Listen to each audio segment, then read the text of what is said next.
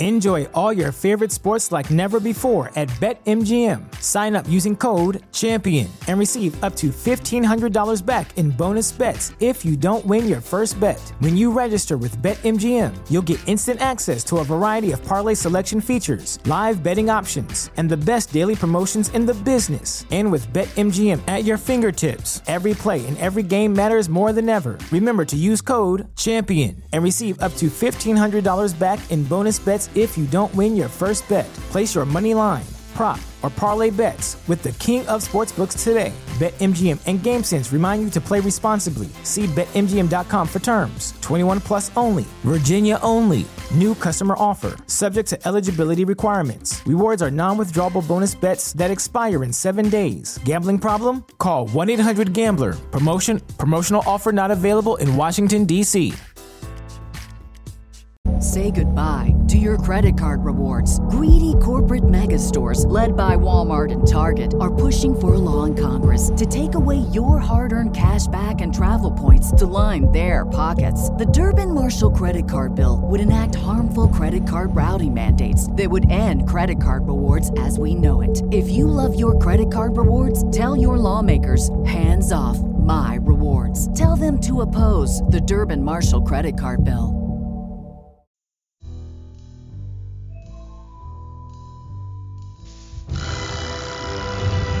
Johnny English is daring.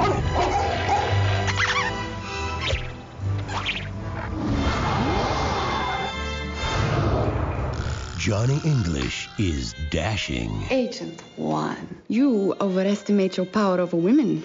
I'd say that would be virtually impossible. Johnny English is dreaming. English! Gentlemen. Agent One.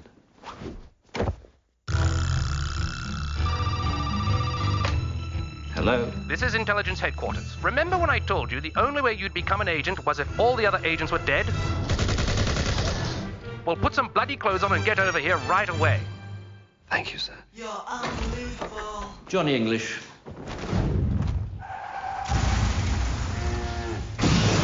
A good agent doesn't need gadgets. The only gadgets I've ever needed are a sharp eye, a finely tuned ear, and a slightly bigger brain than is strictly necessary. Oh, well, none of us is perfect. When the future of England is threatened, Get out there and save your country. British intelligence is coming. I had his flat bugged. Eventually.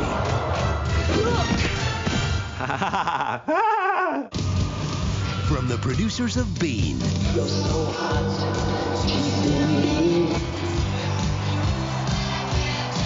Rowan Atkinson. He might be a fool. But he's a fool who keeps showing up. Johnny, be careful. I'm always careful. Oh.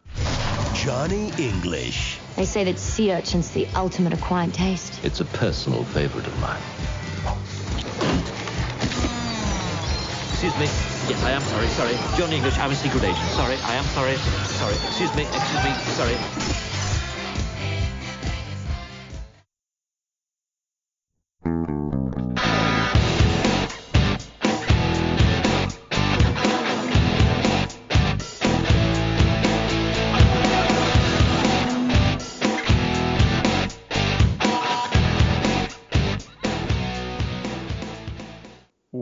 Welcome to They Called Us a Movie, testing the strength of friendships one terrible movie at a time. Subscribe to the podcast on iTunes and other podcast services by searching They Called Us a Movie. We are part of the Main Naming Network. To find more from us, check out the website at themainnaming.com or on Twitter, Facebook, and Instagram at The Main Naming. We are also now a proud member of Geek Vibes Nation. You can find them at gvnation.com. Welcome back to They Called Us a Movie. This is Anthony Delvecchio, and with me as always is Dan Aquino and Mark Myers. Say hello, gentlemen. How's it going, everyone? Good. I thought it was crazy at first, guys, but I think it was a good idea doing back-to-back Eric Roberts movies. But I just Oh no, what'd you watch? um wait, we weren't watching all the Stalked by My Doctors in a row? Oh no, Mark. Uh, we'll have to pause this recording. I'll be back in two hours. we What will movie? hold down the fort until you get back. Although I can't say I'm not jealous. That is pretty awesome. Tell us about the sex the, the sexomnia episode, Oh, episode four. So you see when no. Welcome back to They Call This Movie, and we're going to skip what we usually do uh, during this quarantine, and we'll talk about what we've watched because we basically didn't watch much, and it's pretty much easier to just go right into the movie we did watch. So this week, this was a a listener choice. So Dan, do you want to kind of give us a little bit of a introduction to what movie we picked? Yeah, absolutely. Uh, like Anthony said, this was a listener pick. So uh, quick shout out to listener Jake. Thank you for the for the recommendation. And our good friend of the podcast, Jake, chose Johnny English. Why he chose Johnny English, not a clue. Maybe he was watching it and like, yeah, this would be a good episode. Uh, either way, thank you for the recommendation. So this week's episode is the Rowan Atkinson vehicle Johnny English. Not to be confused with Johnny English Reborn, because I started to watch that and I was like, wait a minute, this doesn't sound right. so they're both on Netflix, and I'm glad I didn't get further than 10 minutes into uh, Reborn because I would have hated myself even more having knowing that I would have to watch the, the first Johnny English. That, Yeah, that you- would have been You- my yeah, personal because you would have already been spoiled. Right. Oh yeah, because he lives. Would you be surprised to know that there was a third Johnny English movie that came out in 2018? 2018, yeah. Unbelievable. I want to start this episode with a hot take, and all of our fans across the pond might get angry and boycott us. I don't know what you guys see in Rowan Atkinson. Like that is that just like a strictly English thing? Like that's their humor? Like oh, that old British humor. Because he's awful. I don't get it. Wow. I thought he was like like king of the pratfall and everything, you know, slapstick. I don't see it, man. I not not at least in this movie. Maybe in Reborn, but not here. Maybe he figures it out in the sequel. Maybe yeah, maybe he hits a stride. Yeah, his o- his only real pratfall physical comedy is is you know when he gets the muscle relaxer. that that's really the only time. I know his whole claim to fame was Mr. Bean, and I'm sure it's great if you like poop jokes and fart jokes because that I mean this this movie is pretty rife with that. God, I I expected better. So I you have never have you ever seen Mr. Bean? I saw some of the the old sketches from when I was a kid, and it didn't Alright. make me laugh then. And, and I'm not going to say I'm an auteur of of comedy here. Like I'm not the I'm not the end all be all of comedy, but so and it doesn't take a lot to make me laugh. You guys know this. yeah, I laugh at the stupidest stuff ever, and I can say in all honesty, not a single laugh was had at this movie. At my Okay. expense. So the Mr. Bean isn't your Umbrella Academy to me. No, no, I Okay. I've actually watched Mr. Bean. Sorry. Mark uh, Yeah, Rowan so- Atkinson, where are you coming from? So, um, he's part of the the actors that I put in the pantheon, which you know ad nauseum that I've said to you, and is that you can all a great comedic actor can always be really good in dramatic straight roles. It's very hard to do the vice versa.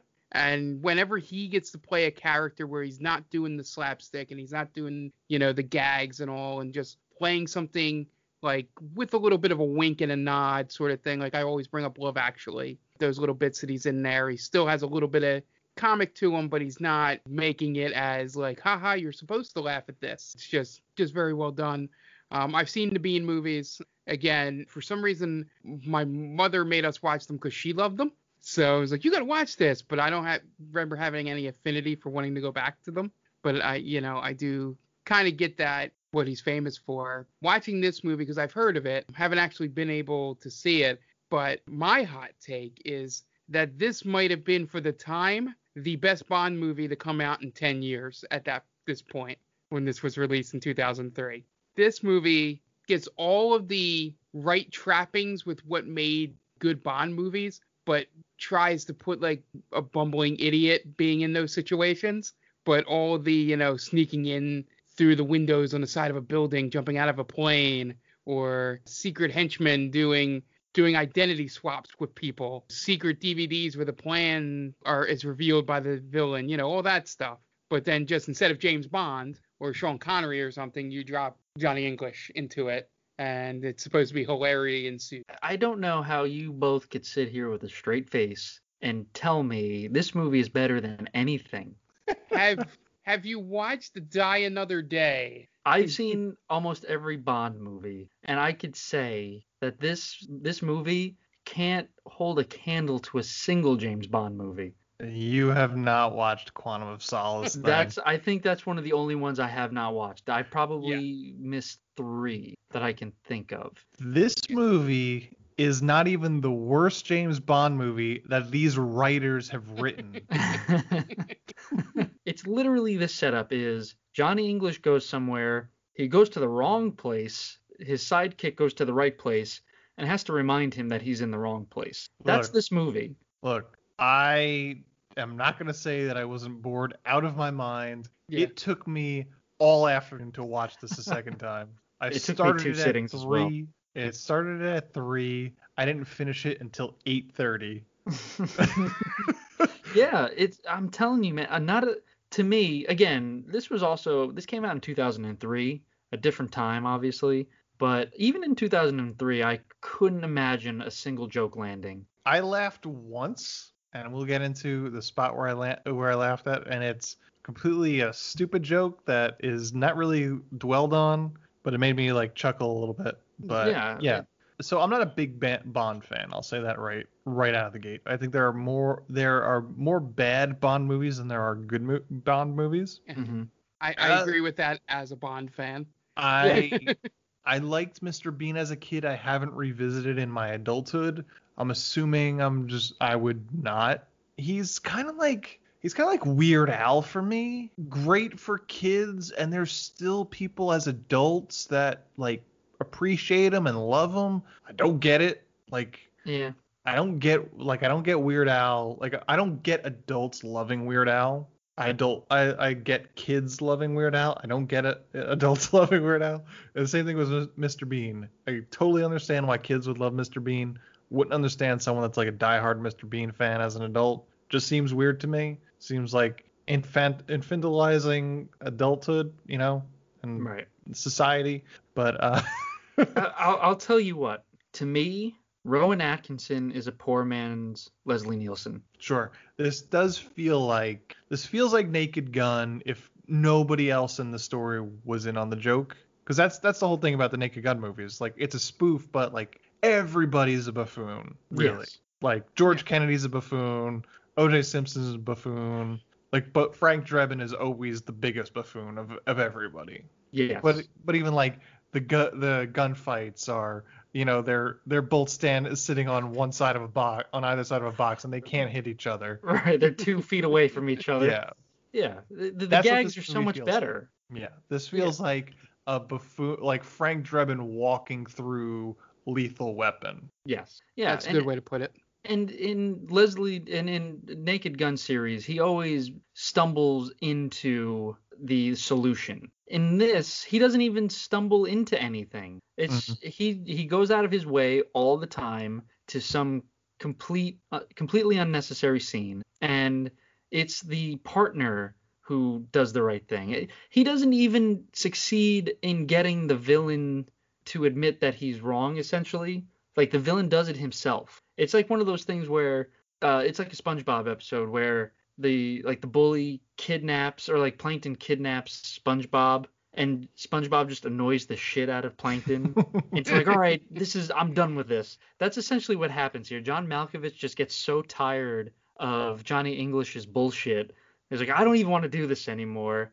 I'm I'm giving myself up. So he just annoys the villain into admitting he's wrong. Sure. Right? I kind of I kind of like the switcheroo of the of the sidekick always being Yeah. the so it's kind of like Big Trouble in Little China. Mm-hmm. It's like Jack Burton in Big Trouble in Little China is is the buffoon in that movie, and it's always his sidekick that like saves the day. Basically, it's really his story. That's Um, true. I feel like they could have played that up a little bit more. It's it's, it's also like Green Hornet ish too, Yeah, where Kato. Kato is is the is Bruce Lee of of you know of course. So it's Yeah. like uh, yeah, obviously he's the better one. I didn't hate this movie. I was just bored out of my mind.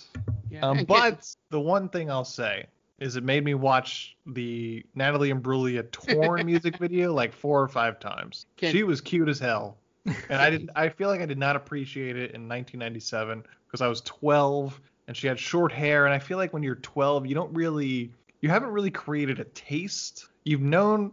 You know you like women, but it's very generic in terms of what you like. So that's like why Pam Anderson and Jenny McCarthy were like sex symbols, like blonde hair, big boobs. That's like the Right. minimum that you know about women is like I don't know, but gutturally I like big boobs and blonde hair seems to be the way to go. And then you mature into an ass man. That's just the cycle Sure. of life, you know. I mean, like Yeah. Natalie Imbruglia does not fit that that role though. She's No. very And- wayfish, but she's super cute in that video though. yeah, and if you were if you're my age and you're in your 30s now and you haven't revisited it, go in. She's like 22 at the time. Yeah. Super cute. She's wearing like a sweatshirt. Totally down for it. I was surprised to find out she was 28 in this movie. I thought she would be like in her 30s at least by this point. I didn't realize how young she was in, in the torn video. The the thing I was to say about her was like I can't be the only one that thinks uh, this role was first offered to Kylie Minogue and she said no. I was trying to think why she's in this movie. I don't know what it is. She was in that soap opera in Australia. EastEnders, I believe, Yeah, right? EastEnders or something like that, whatever that's called. And that's like really her only role that she's ever had. So I was like, that was like 10 years Yeah. before this movie ever came out. Why all of a sudden her? It's entirely. I never even thought about Kylie Minogue. I, I, I could see that. Yeah. Natalie Imbruglia sound, seems like a Bond girl, though. Really, she's like sort of Australian, sort of British. Um, I think she's from Sydney, Australia. she's from Australia. Yeah. Yeah. She Yeah, was like that- the, she was the highlight to me. She wasn't in Yeah. enough as far as I was. Exactly. I yeah, don't and think the there was uh, any highlights in this movie. yeah, There's that- got to be a highlight. Uh, she doesn't the do John anything. Malkovich hair. Yeah, maybe Like- John Malkovich. Ah, no. His terrible French accent. He's so bad in this movie. He is very bad. That's what I'm saying. There's really nothing That's- good. that's but there's it's- always a highlight. You know, there's always a high, a, the brightest part of a picture. It's all relative, but there's the brightest part of a picture, and that's the highlight. For me, That's that was why- Natalie Imbruglia. That's why I was specific about his hair, not him in this movie. I'm trying to think. I'm trying. Uh, well, Mr. Gibbs from Pirates of the Caribbean is in this movie. He's okay, I hmm. guess. I don't know. The, the partners, but I, I agree that Rogue. Natalie, Natalie that his was yeah was was the highlight. She should have been in it a little bit more. They should have played up the Bond and Bond girl esque part of this instead of just the limited amount she was in. She should have been the sidekick. Yeah, Yes. yeah, which explains a lot when you think. I wonder which one of these writers took the lead on this of the because it's two of them, right? Neal Purvis Yeah. and Robert Wade. Yeah, they wrote Casino Royale and Quantum, right? They wrote every James Bond film since World Is Not Enough. They've pretty written wild. a lot of Bond movies. That explains a lot. Man, that's that's a great Um, that's a great meal ticket right there. Yep. Yeah. They've only gotten the Bond girl right once What? Once? in those movies from there. Wait. So who was the right one? Uh, Vesper That's Lynd. Berlin from Yeah. Not Eva Royale. Green? That's that's Vesper Lynd. Oh, I was gonna say. I, Yeah. So wait. So Eva Green. Did they write the Christmas Jones one or is that before them? Uh, I think that's the world is not enough. Okay. That's Denise Richards. Yeah, yeah, not, not great. And Die Another Day is, I guess, uh, That was Rosamund Halle- Pike Halle and Berry. Halle That's Berry. Halle Berry. Yeah, that that's not good either. And then Quantum is that Olga Olga Kurylenko. Renko. Yeah. And I don't even remember who's in Skyfall. Who's it? Skyfall is Skyfall's technically excellent. M. I think he kills the the woman in Skyfall, doesn't he? Oh no, the Oh no, uh, that's that's the next one. That's um Yeah. ah with with Christoph Waltz. uh, Spectre. Spectre. Spectre, yeah, he winds up killing the Bond girl. Yeah. This movie's better than Spectre. It's better than Quantum of Solace I like as a Quantum of Bond Solace. movie. I liked Spectre. I thought that was pretty good. I didn't hate Spectre. Quantum of Solace is garbage. I was I- told that, so I didn't see it. Yeah. Yeah, Spectre. The only thing about Spectre is they, in my opinion, when I saw that the guy that played uh, Moriarty in the Sherlock series was in Spectre, I was hoping he would be the villain, Hmm. the main villain. Oh, he's so Um, good. I forget his escapes me. Yeah, but I was like, oh yeah, that's a young actor, is really good as Moriarty. You know, he can be a really good villain that you can do multiple things of because Spectre's supposed to be like this evil super group essentially. But they went with what it was. Havi, yeah, no, Was it Javier Bardem or was it Christoph Waltz? That's Spectre Christoph is Christoph Waltz. Waltz. Yeah. Yeah. Going back to now knowing the lineage of who wrote this Johnny English, you can see that they they get enough of the spy genre right, but they miss bits and pieces and they get lucky sometimes in their writing with it. Um, and this wasn't one of those times they got lucky. No Time to Die has Ana de Armas. Yeah, Yeah, she's, she's gonna gonna be be awesome. Yeah. I love her. I can honestly say I don't remember a goddamn thing about Spectre. Uh, I I think Dave Bautista is in it. He is. Andrew Scott, I believe, is uh, Andrew Scott, Moriarty, yeah. Who was also in 1917, I believe. He played one of the, also the quote unquote hot priest from that show Fleabag that everybody was so obsessed with. Mm, That okay. I watched an episode of with my wife, and she was like, "Eh, Yeah, his his his reveal as Moriarty is one of my favorite moments in watching a TV show because they build it up for so long and then just the flip of his personality in that scene is, is really really well done. So, So, are are we saying that to make Johnny English better, we just turn it into Sherlock Holmes? no, oh, what the way to make Johnny English better is to say what do what Ant said, which is essentially make it Naked Gun but a spy movie. Yeah. The British You know. version of Naked Yeah. Gun. Yep, Where everyone's in on the joke. yeah, So everyone's a buffoon." Yeah. So what like what's the English term or the British term for naked gun? Can I guess is there a place to just- put an extra U somewhere in there? or- Yeah, I'm not sure. I'm not sure how that goes. I don't gun know. gun is just gun, right? Yeah. Well, they don't have guns there, but Oh, that's true. Well, just Like the batons. don't. No, Ant. I've been told that there's no guns in England. There's like Yeah. farmland in England. I guess it's just like something knickers. Can we put knickers in there? Because that's the only English term I know. So, Johnny English from 2003, directed by Peter Howitt, director of Sliding Doors, Antitrust, and Laws of Attraction, among others. Written by, as we mentioned, Neal Purvis and Robert Wade, writing team behind every James Bond film since The World Is Not Enough. It stars Rowan Atkinson, Natalie Imbruglia, Ben Miller, John Malkovich, Greg Wise, Tim Pigott Smith, Roland Davies, and Tim Barrington. Has an IMDb score of 6.2 and a Rotten Tomatoes score of 33%. Budget of $40 million.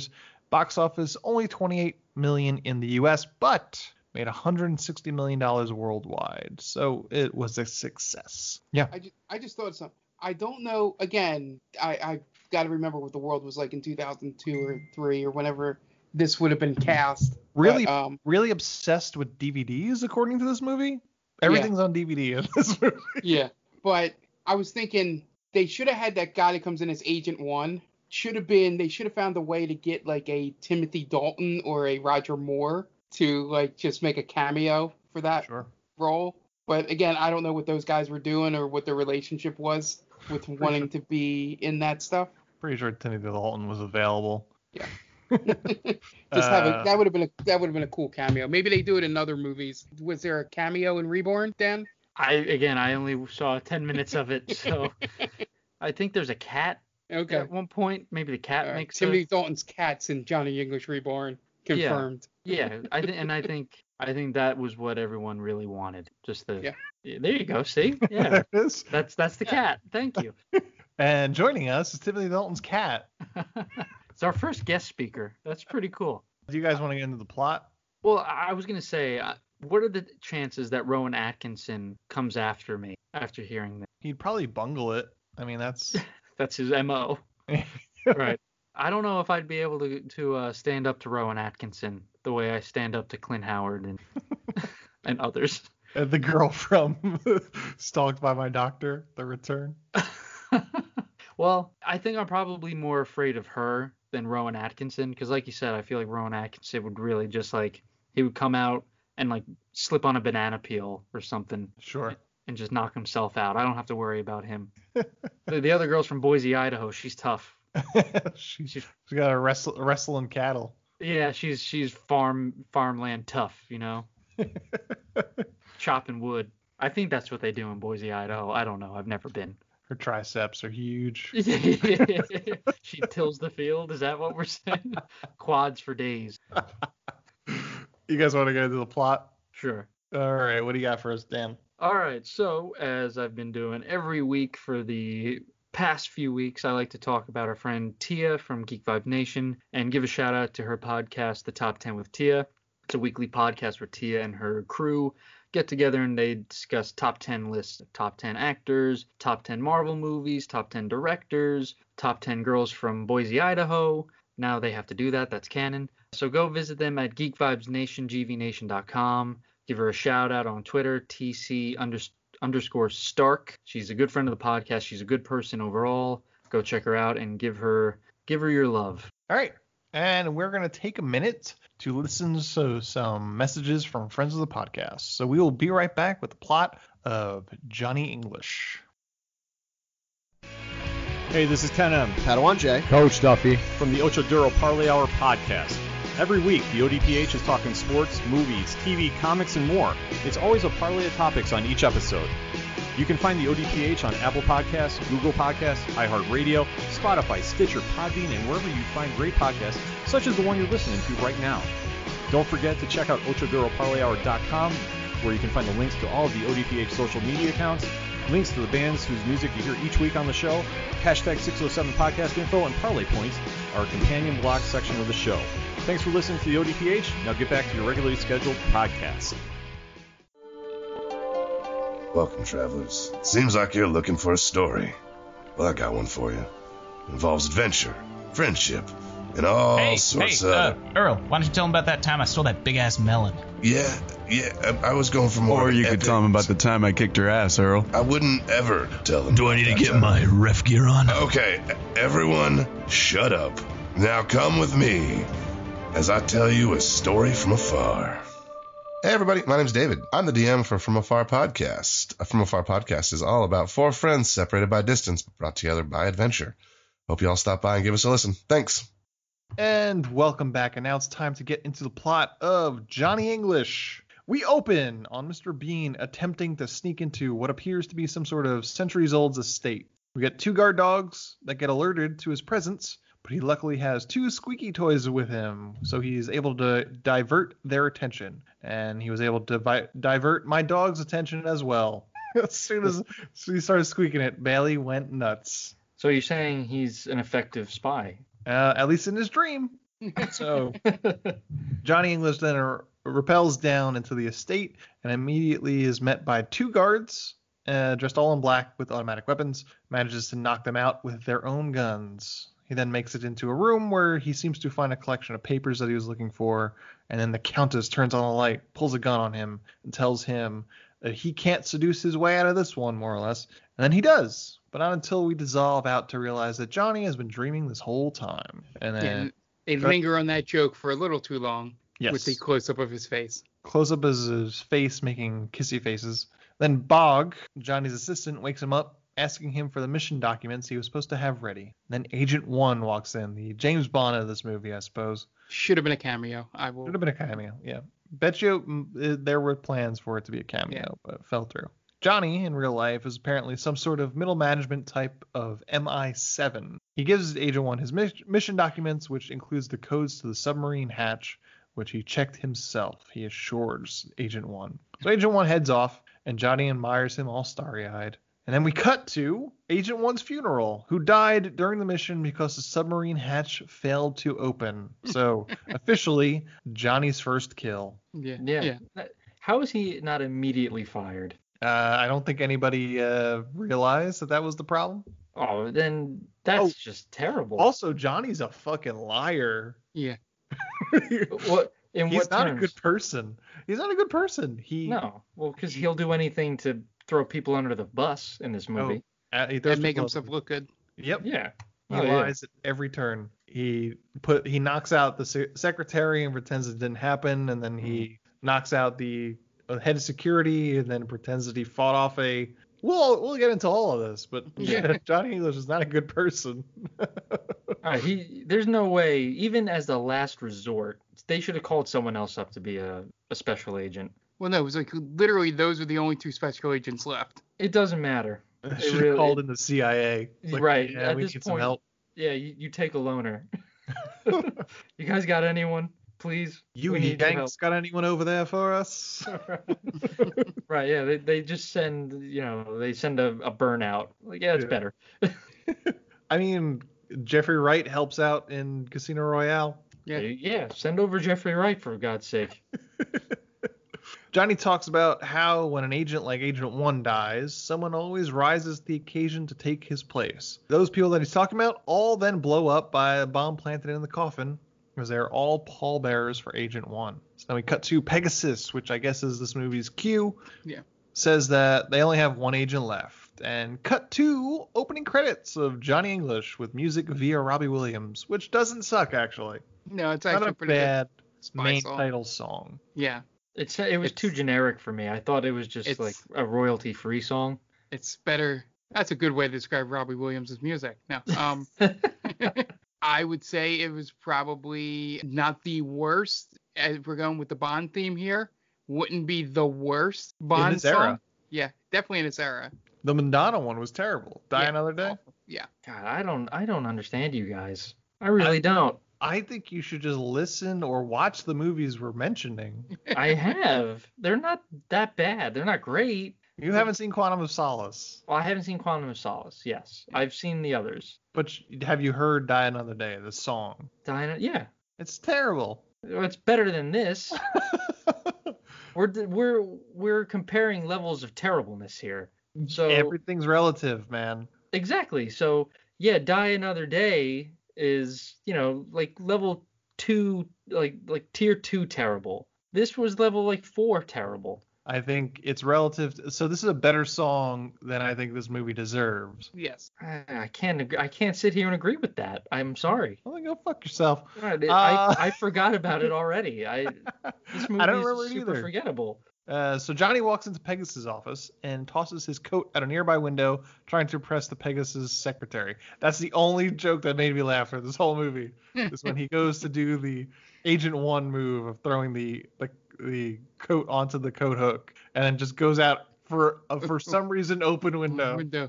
it, it's so telegraphed, man. You can see these jokes coming a mile away. I, I didn't see that the fact that there was an open window. I could see him throwing it on her, but just why is there an open window there? That made me chuckle. That was it.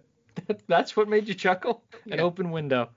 it just goes right out the window because it's so stupid. Um, Unbelievable with, with you guys. I thought it was, I really thought it was going to be something better. nope, that was it. Okay. Then it stone face for the rest of the movie. So the secretary gives him a few things to sign and a pen. He mentions that the pen reminded him of a standard issue pen for MI7, which shoots out a paralyzing dart, which he sets off and knocks out the secretary. So then Pegasus comes in and brings him into his office to brief him on the mission. Uh, the event is being this uh, this is happening throughout this entire scene. The secretary is being attended to by paramedics. Johnny needs to attend an unveiling of the crown jewels the Tower of London. The event is being attended by the Queen, and this whole restoration project was sponsored by Pascal Sauvage, a prison baron and one of the richest men in the world. Johnny then arrives at the gala and talks over with the head of security and Bogue. Was Bog? Is that his name? Bog. Yeah. His right hand man. Yeah. Bog. B O U G H. Bog. Yeah. Yeah. And this is another moment where you, Johnny is not a good person because immediately when he's put into this agent role, he's just completely shitty to Oh, yeah.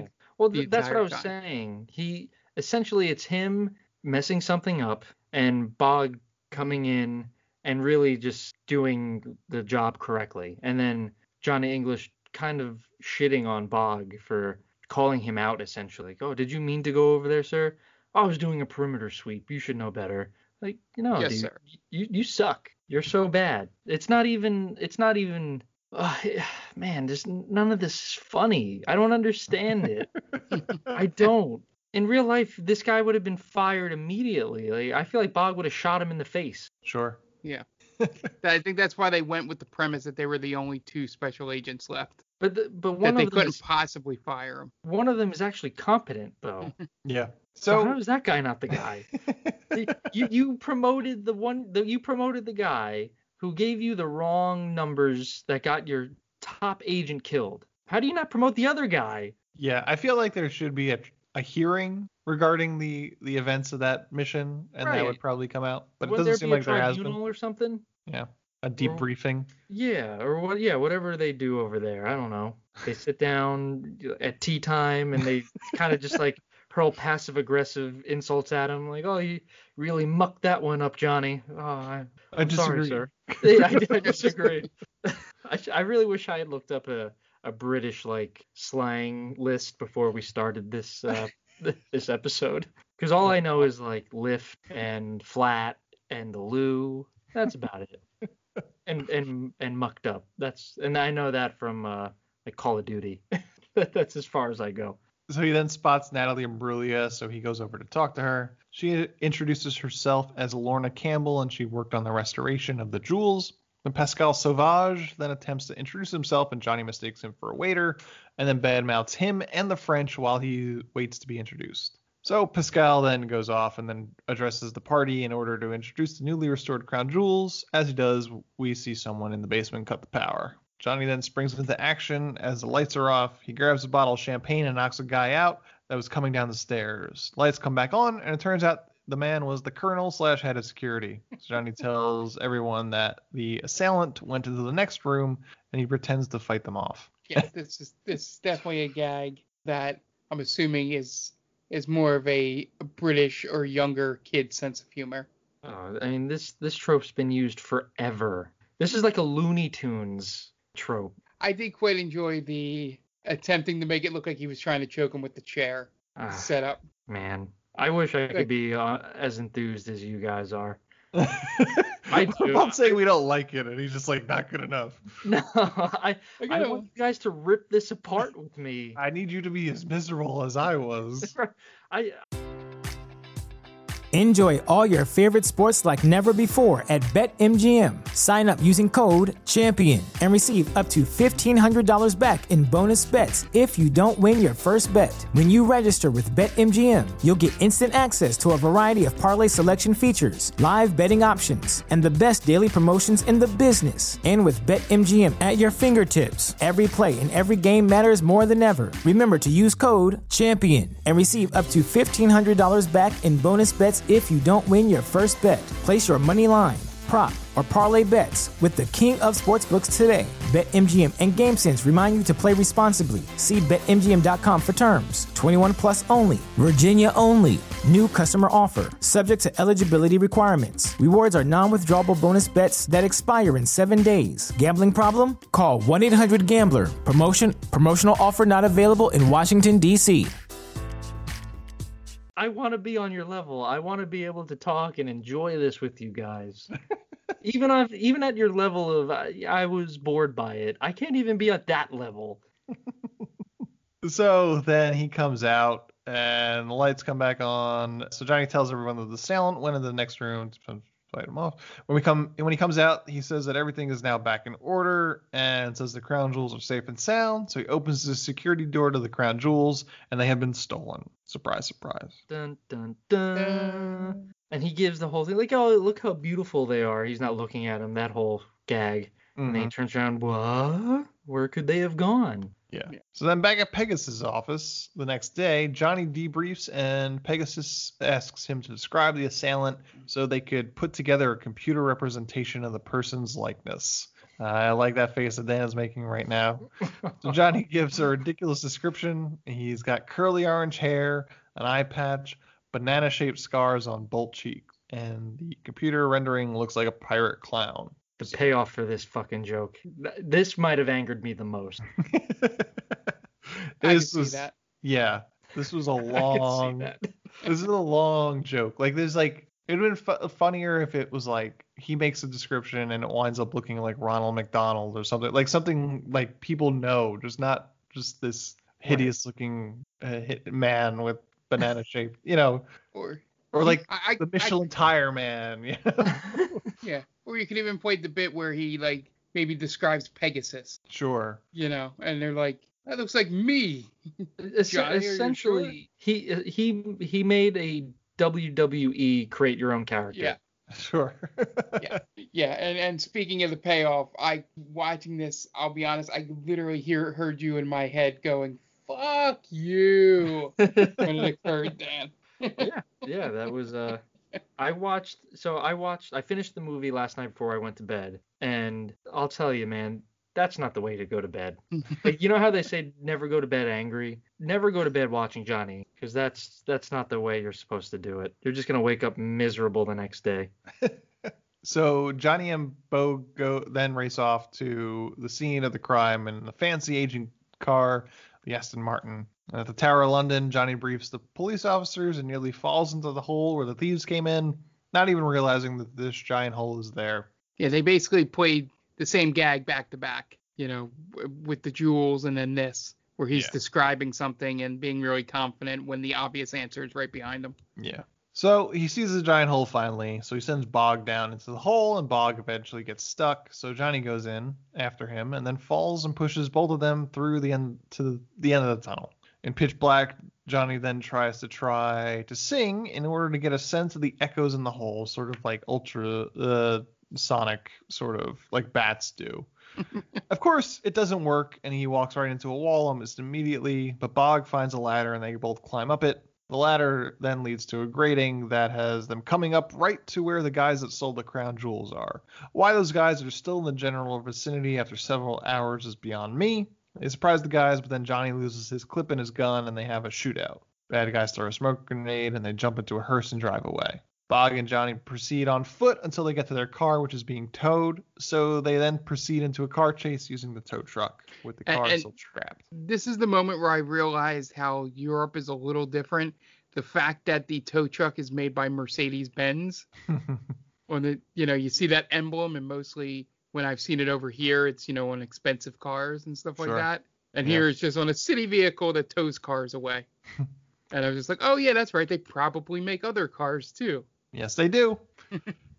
and so they we have a car chase, and the car chase actually doesn't suck. It's not bad. Uh, for, like it's it's not it's on James Bond level, but it's better than Johnny English deserves, I would say. Yeah, there, there's a lot of moments like that Yeah. when they do action scenes. And Yeah. So they're driving, they're chasing. and Johnny realizes that they will never catch them in the tow truck, so he climbs into the back and into the Aston Martin. It's still attached to the tow truck. Bog swings the car out so it's dangling over traffic as they chase the hearse. Meanwhile, a woman on a motorcycle follows the hearse as well. They get to a stoplight and Bog drops Johnny and the Aston onto someone's trailer accidentally, and then Johnny actually does a pretty sweet reverse to get off of it. Is, is better than you would think that he would be capable of doing. And then Johnny follows what he thinks is the hearse to a cemetery and interrupts a funeral. He thinks it's all ruse to bury the crown jewels in the grave and then they'd come back for them in a couple weeks. He does everything from accusing the widow of being a phony to dancing on the casket until he realizes that the hearse driver is a different person. So he realizes that he followed the wrong hearse. So Bog comes up and says that Johnny is an escaped lunatic and he needs to bring him back to the asylum. And then we get a scene. We cut to, in the least obvious twist ever, John Malkovich winds up being the villain as he is the one that Yeah. stole the crown jewels. yeah, he didn't look like a villain at all. and it was it was also John Malkovich. it's it's essentially it's essentially an episode of uh, Law and Order Yeah. where the the guest, the special guest, is always the villain. Yeah. So yeah, and, yeah, yeah. and it's very much like when Sean Bean shows up in something. You're like, there's a 95% chance that character is gonna die. right. What they didn't do, which I was surprised, that Natalie Imbruglia wasn't in on it. Yeah. That's true. I'll I'll give you Or, that or, one. or the competent agent Yeah. sidekick. Well, I thought it was either going to be the love interest or the actual MI7. I thought one of them. sure. Yeah, I thought Pegasus might be behind it for some reason, but Yeah. yeah, this Well, movie's not good enough for that shit. All Yeah. right. Yeah, they didn't they didn't do a double double twist. They didn't do a uh was that a Raven? Well, that's With the- essentially every Mission Impossible movie, right? Sure. Where Yeah. where uh w- w- they're MI6? No, what are they? They're um I, f- I forget exactly what uh Ethan Hunt's, Yeah, I don't remember. but it, it- they're always the ones that betray Ethan Hunt in every single movie. I think ever since Mission Impossible 1, it's always been the government's betrayed you and he still works for the government. So I figured, yeah, maybe they'll do something along those lines. Johnny English will be like they they got rid of all of the competent agents because they knew, oh, you know, we have Johnny English. He's he's a moron. But then it just bites him in the ass. Yep. They pull that stunt and Get Smart too. Dwayne. Yes. Dwayne Johnson. Dwayne the Rock Johnson was the uh, the double agent. Okay. Yeah, I do remember. Yeah, that's. I wanted to point that out because Mark had pointed out at the beginning that what the uh, Natalie Imbruglia Mhm. should have been the the sidekick, and I was like, all right, well that sounds like Anne Hathaway to Steve Carell's character in Get Smart. Mhm. Well, that was actually in the TV show as well, right? Yeah, Agent 99. Yeah. Yeah, I guess Get Smart is a better version of this movie, which although I completely forgot that Get Smart exists in terms of that Steve Carell movie. Yeah, and that's not a very good movie either. Yeah. Yeah. So Yeah. yeah, t- th- it's- these are it- essentially that, that TV show so much better. But- Oh yeah, Inspector Gadget, man. Yeah. Mm-hmm. The thing here, I, I was the whole time, like I said, expecting to have a monologue from the partner being like the second in command to Pasquale. Like going, every day I have to watch you be a buffoon, you know, sort of one of those speeches. When I've been overlooked, I was waiting for that speech to occur um, at some point, but I guess they went a little more straight with it. Just one villain and all I got that. two other movies though, so it could happen. Yep. So uh, yeah, it's John Malkovich. He has plans to try and usurp the throne and become king of England. Sauvage is a distant relative to the Queen of England, we should mention. And his goons say that in order for that to happen, he needs the Archbishop of Canterbury to do that. Uh, at the moment, we they are capturing the Archduke of Canterbury's likeness to use as a mold for a mask. And then Sauvage also has English Johnny English's house bug, and just to keep tabs on him. So MI7 gets the identity identities of the two thieves and that they are in the employ of Sauvage. Pegasus rejects the idea that Sauvage is involved and forbids English from considering him a suspect, and English is not allowed to be within 100 feet, 100 feet of Sauvage at the event. So immediately, English starts giving Bog tasks and equipment to, to secure because he plans to break into Sauvage's headquarters. As they're planning this in the parking garage, one of Sauvage's men pops up from under one of the cars and starts shooting at them. They exchange fire, and then English's gun malfunctions, and the guy escapes onto a different level. So Bog and English try to track him down, with the guy escaping at every turn. English then sees a pair of legs on a higher level than him, so he grabs them, pulls them down, but it winds up being Bog. on the car ride home, English tells Bog that it must have been another goon that he pulled that pulled him down and, and knocked him out, because there must have been multiple ones of them. Yeah, and then Bob, and then Bob goes, then where were you? Yeah, just, just leave it. And then just Right. leave it, Yeah, yeah. I that's what that's when that was the main point when I started thinking about that that twist with that. It's like him starting to not be as you know accepting of Johnny English's answers. Yeah. Him realizing that he's an idiot. Yeah. Never, it never comes to fruition though. No, you'd think. He then sees the motorcycle parked outside a sushi restaurant, so he goes inside and finds Miss Campbell. He tries to get info from her, but she's not giving anything. He then tries to pass himself off as a sushi, a sushi expert and sees sea urchin, which apparently is pretty gross. He then gets his tie stuck in the conveyor belt and she leaves. That old guy. Yeah, it's again, man, awful. Just it, it doesn't land at all, right? Yeah. I, I don't know what I don't know what the point of that was. I don't Just either. to allow her to get away. It's But why not? Why not go with like the poison suit the poison uh, urchin gag, right? English doesn't know that. Uh, um, was it pufferfish or does it? What does he have? Sea urchin. He has sea urchin. Sea urchin. That's poisonous, right? I think you're thinking of blowfish. Blowfish. Oh, okay. That's why you don't go with that gag then. Yeah. She mentions she- the reason why sea urchin is gross. Yeah. Oh, Yeah, right, because they you can see. what do they pee out of their? uh Yeah, they eat they eat and you know do their business out of the same hole. Right. Take a shit out of their legs Yeah. or something. There you go. Gotcha. Um, Family show. it's a family show. Since when? I'm sorry, I'm I'm used to being on the Game Ball Pod. No.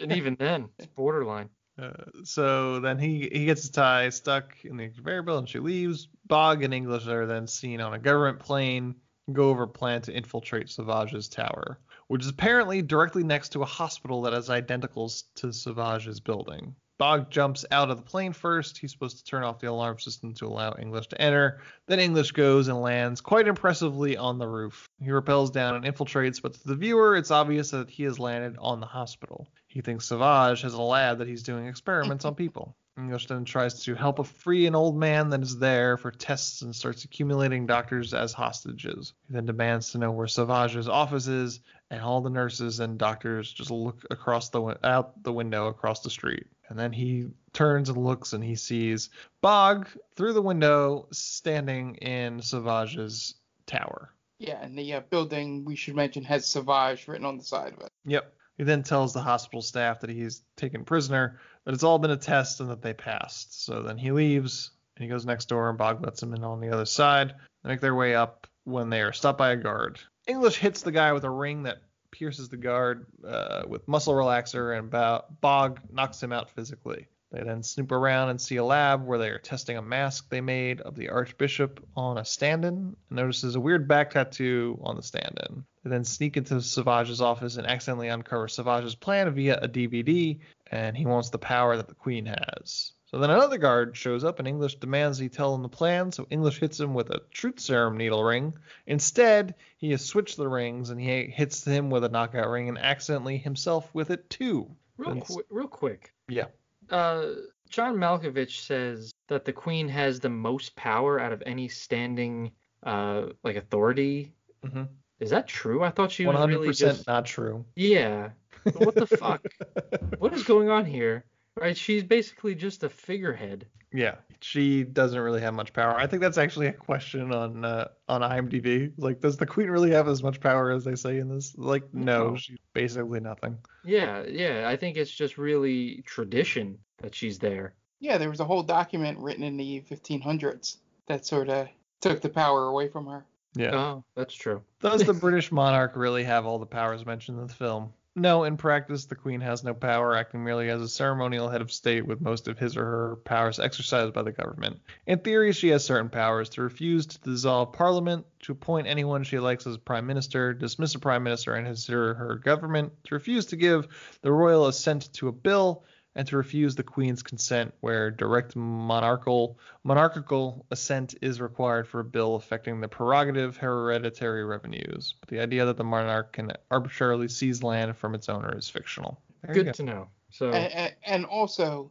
I'm assuming that spies don't go around and telling civilians that they are spies working for the spy company. Probably not. yeah, that that's got to be a big no-no. Don't worry, guys. I'm part of MI7, the secret spy network that you shouldn't know about. Right. That's, that would be like if you know uh, someone from Shield just walked Yeah. around like, yeah, I'm with Shield. Yeah. You're, this was just a test. Or if you talk about Fight Club. Oh, that's even worse. That's true.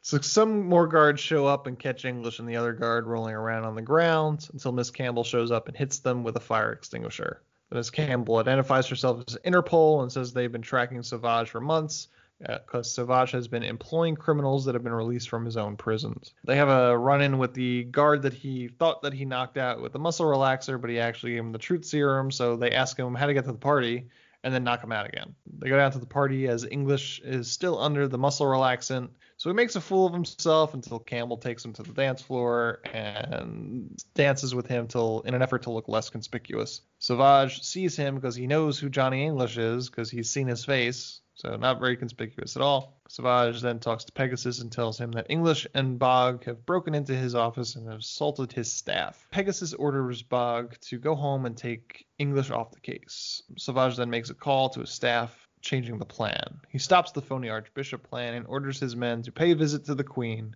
At the palace, armed guards just walk right into the Queen's office and point a gun at her and her dog until she signs an abdication letter. This is all very anticlimactic. right. Yeah, she's just like, okay.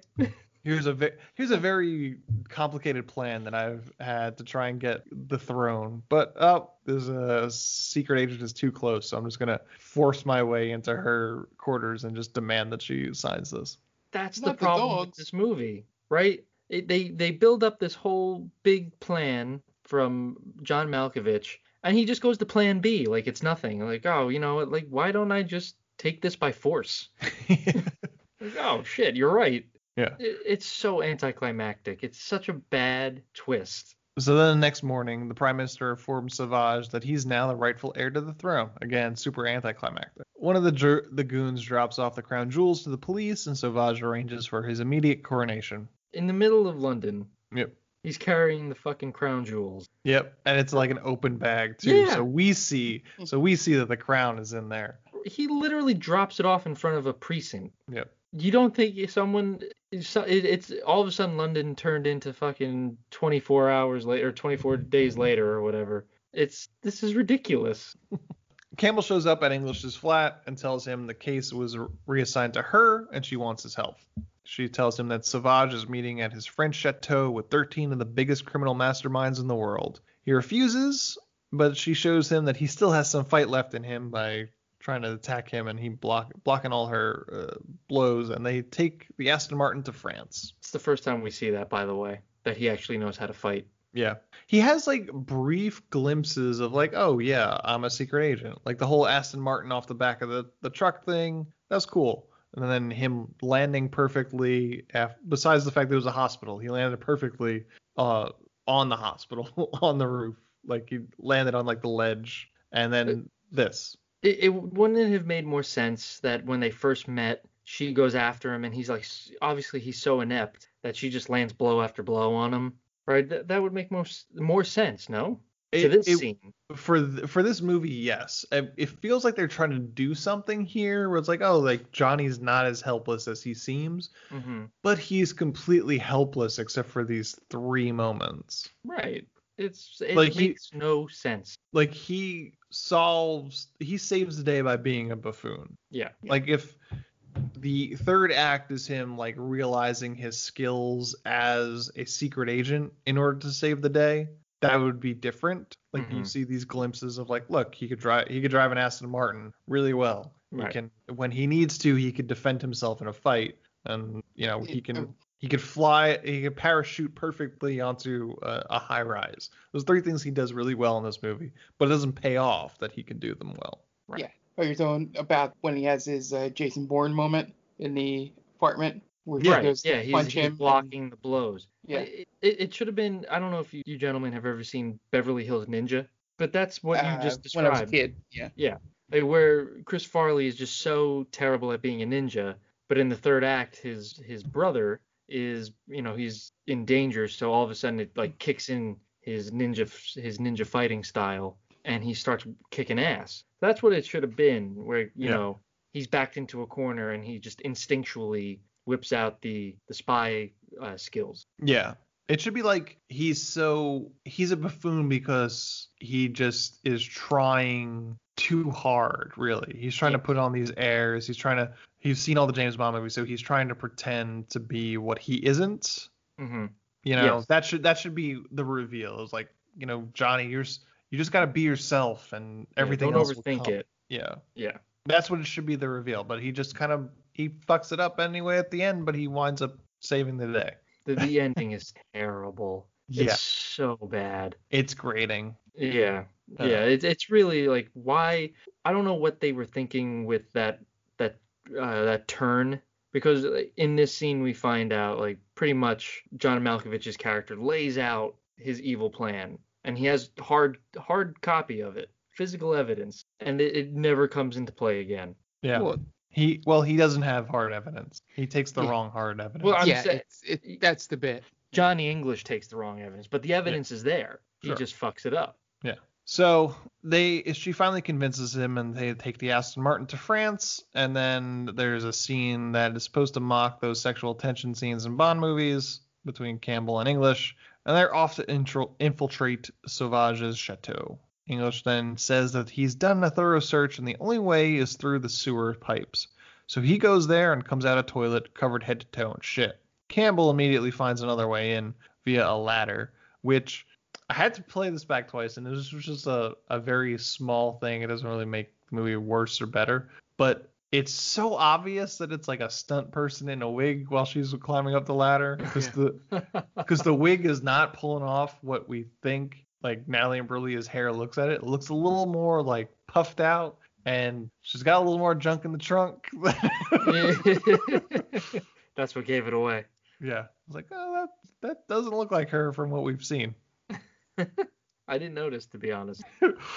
like I had paused, like I paused it so I could catch it on my notes, and I'm like, oh well, that's weird. That doesn't look like her. We've been Uh, duped. Yeah. So uh, after Campbell, uh, so Campbell immediately finds another way in.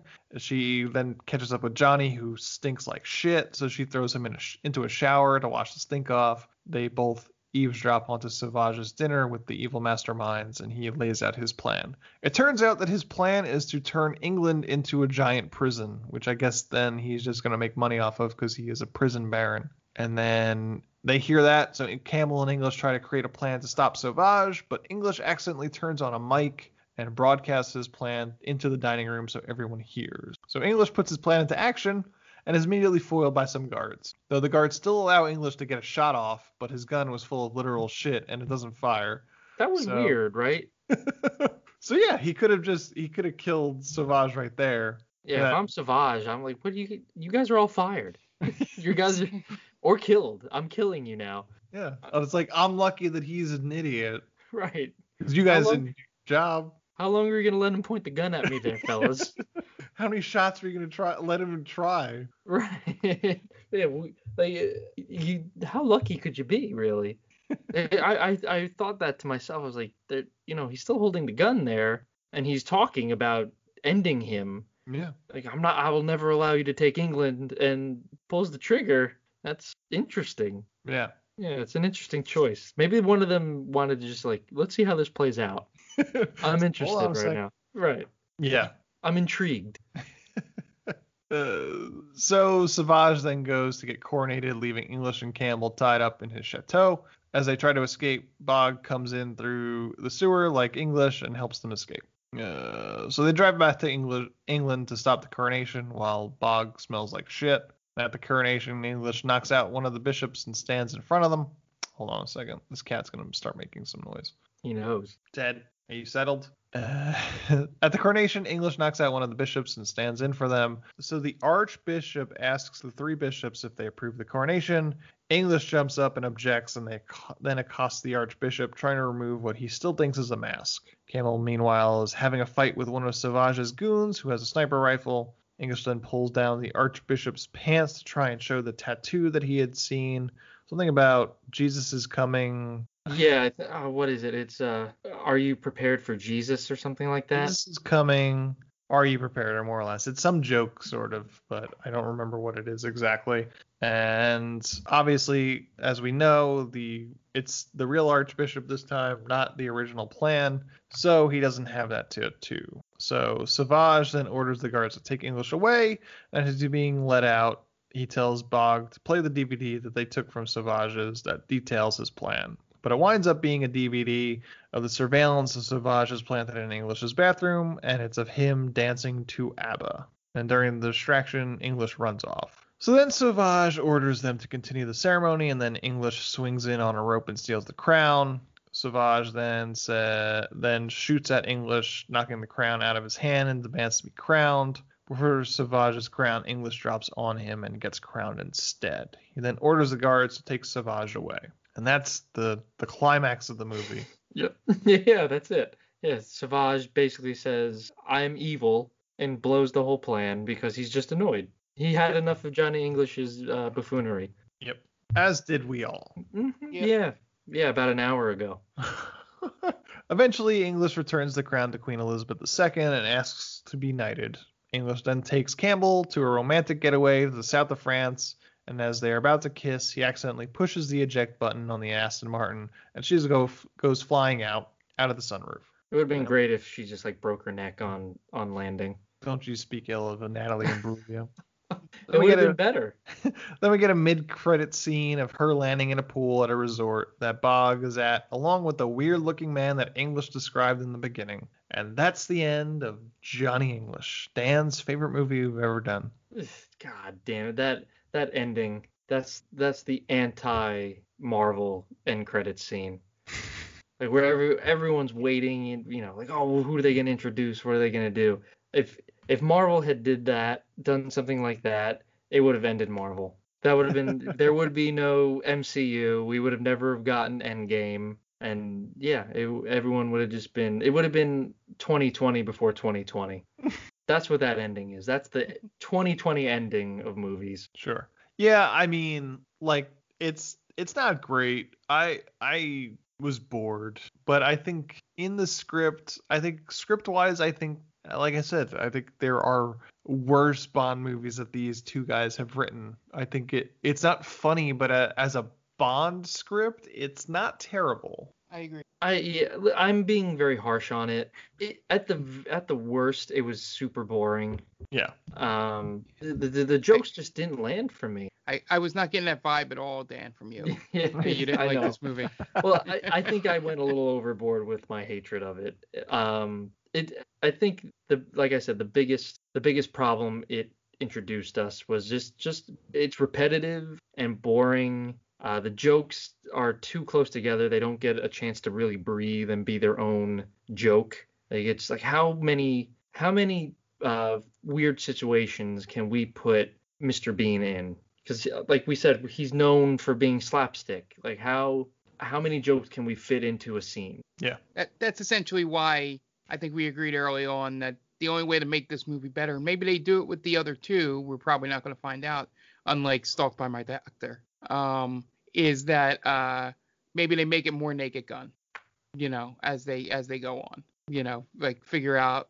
But I, I don't think it works as well as they thought, dropping the buffoon character into the straight action movie, um, because uh, it gets it gets the reactions like Dan has, Sure. you know. But and I and yeah, I guess Les, Leslie Nielsen has has made this movie. It's called Spy Hard. Yes. Yeah. That's true. I totally forgot that movie existed. Yeah. Never saw it though. Can't imagine it being very Same. good. Uh, I you know I haven't seen it since I was a kid, it- and I I loved every Leslie Nielsen movie I ever saw. It's- Dracula was- Dead and Loving It, loved Oh. it. I love that that movie gets a bad rap. I love that movie. Yeah, but That yeah, that was one of the uh, the last Mel Brooks movies, right? yeah. I don't remember the last movie. I guess he the, the producers was Yeah. Yeah. yeah. maybe he did something with that. Huh. I don't know if he made it, but yeah, I think to make this movie better, I, I like the idea that Mark had, where Natalie Imbruglia is the the partner who's just constantly bailing him out, Mhm. and you know he he shows signs of being a competent uh, agent, and then just overthinking things, and then maybe he finds his zen towards the end, and he's able to stop John Malkovich. Yeah. And you, you got to do something with that ending. I mean, you and literally, literally anything. Just like even if you trick him into showing the DVD of his master plan, Mhm. not just having John Malkovich have a mental breakdown and discuss how he's bad. You can't do that. That's that's kind of insulting. Yeah.